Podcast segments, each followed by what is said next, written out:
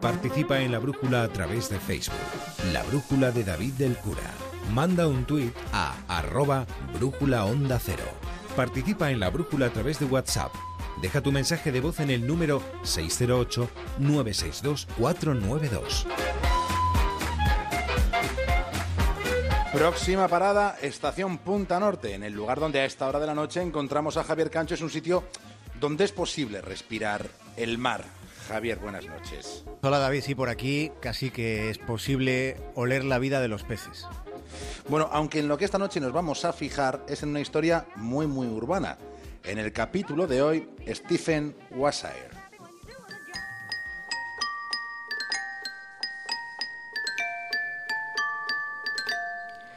El síndrome de Savant, el síndrome del sabio, que comporta habilidades cognitivas sobrehumanas. Hay personas con capacidades que son completamente excepcionales. Lo interesante es que estas habilidades son posibles por lo que se considera un funcionamiento anómalo del encéfalo.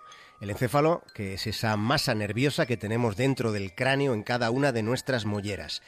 Esta situación nos pone delante de las narices una realidad en la que nunca se repara. Resulta que un mal funcionamiento de esa parte del cerebro no equivale a deficiencias, todo lo contrario. Un mal funcionamiento permite prestaciones mentales que son prodigiosas. Estamos hablando de facultades cognitivas aumentadas. Estamos hablando de, de, la capacidad para, por ejemplo, escribir frases al revés a gran velocidad o para hacer cálculos matemáticos complejos de manera intuitiva sin tener necesariamente una formación previa en matemáticas. Esto es lo más parecido que podamos encontrar en la vida real a los superhéroes. El problema reside en que en muchos casos este síndrome viene asociado a carencias en otros aspectos, como escasas habilidades sociales o problemas con el habla incluso. Sí, algunos investigadores creen que este síndrome está relacionado con el Asperger o con el espectro autista. Dipsalin 4610192. ¿Cómo sabe mi número de teléfono? ¿Cómo lo sabes? Dijiste que leyera la guía de teléfonos Dipsalin 4610192. A, a veces recuerda cosas, tonterías. Muy listos, chicos. Ahora vuelvo. ¿Cómo lo has hecho? ¿Cómo lo has hecho? No sé. ¿Te aprendiste el libro entero?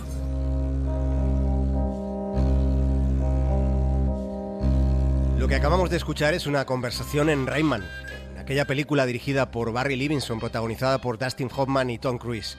Aquella historia, contada muy al modo de Hollywood, estaba inspirada en la vida real de un tipo llamado Kim Peek. Peek era capaz de memorizarlo prácticamente todo, incluidas todas las páginas de los libros que leía. Kim lo recuerda todo como datos puros, sin filtrar, como hace una computadora. El Rayman real conoce 2000 años de fechas de calendario todos los códigos telefónicos y la red de autopistas de Estados Unidos, todos los datos históricos del mundo y cada tono que ha escuchado alguna vez, pero no puede freír un huevo o vestirse. Nunca tendrá carné de conducir o novia. Eso sería demasiado para su cerebro.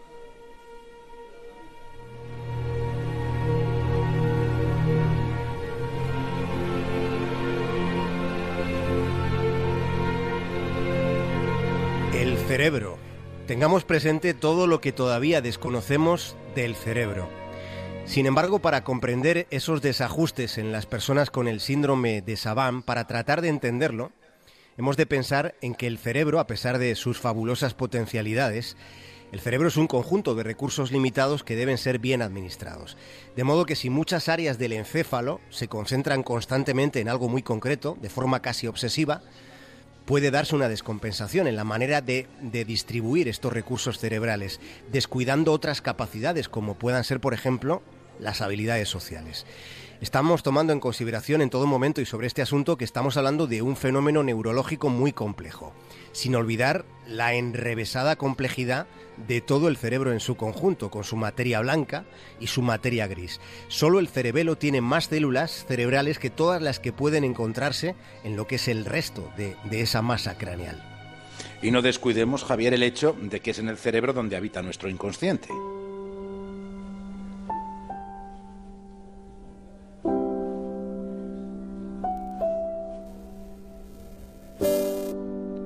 Stephen Wildside tiene el síndrome de Savant, el síndrome del sabio, es autista y es también un genio. Stephen no habló hasta los nueve años. De pequeñito se comunicaba dibujando. Ahora sigue dibujando, pero ya como artista. Estamos hablando de un británico que es capaz de reproducir las panorámicas de una ciudad solo con visualizarlas 20 minutos. Dispone de una memoria fotográfica descomunal. Stephen ya, eh, como, como he dicho, es un artista consagrado. Ha estado en Nueva York captando la esencia de su horizonte, ha estado en Tokio, en París, en Londres, en Roma, en Madrid, en el DF, ha estado en muchos lugares del mundo. Sobre anchos lienzos apaisados, pinta con un rotulador negro, pinta delante del público, trazando rascacielos, avenidas, puentes, ventanales, balconadas, basuras, asfaltos, antenas, chimeneas, árboles, andamios. Todo queda retratado en su cabeza para, para dibujar minuciosas siluetas urbanas. Pero hay algo más importante, porque lo relevante de verdad no es lo que recuerda, es cómo pinta todo aquello que ha sido capaz de recordar, de recordar con una asombrosa precisión. Hay una expresividad creativa en sus cuadros que va mucho más allá de la memoria ultradotada de la que dispone este hombre. Algunas de sus obras son reproducciones exactas de lugares que no ha visitado en 15 años.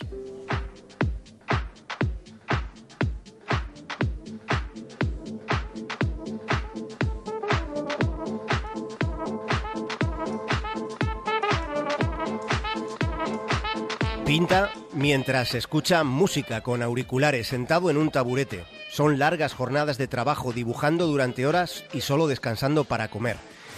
Wildshire tiene una galería permanente en la Royal Opera House. Su talento le abrió las puertas de la Orden del Imperio Británico. Cuando Stephen se dispone a pintar ante el público, saluda tímido, humilde, saluda al gentío, que acude a ver con sus propios ojos cómo es este ritual de de líneas trazadas sobre un lienzo blanco que va adquiriendo volúmenes realistas, fotográficos, con el único rumbo de una mente y de un rotulador. Parece magia verle pintar, porque es tan fluido que resulta ilógico que consiga ser tan preciso, tan preciso como, como creativo. Mirando sus panorámicas, es posible descubrir matices de la ciudad que nos ha parido, perspectivas en las que nosotros, viviendo allí, no nos habíamos fijado. Son detalles que para nuestra mirada habían permanecido ocultos hasta que él nos los ha revelado con su rotulador de tinta negra sobre lo que antes era una inmensidad blanca.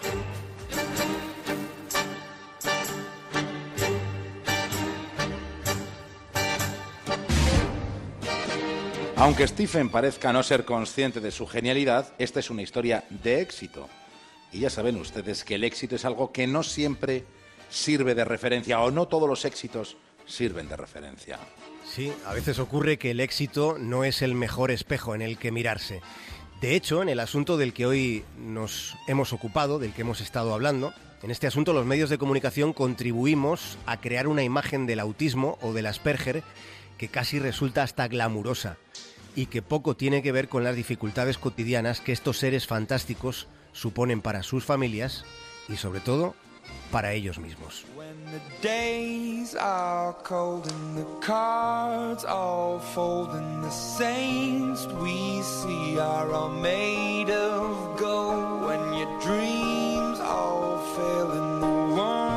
Javier Cancho, hasta el lunes.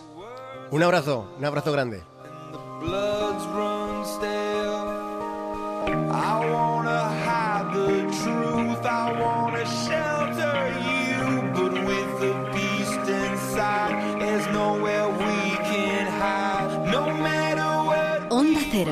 La Brújula, David del Cura.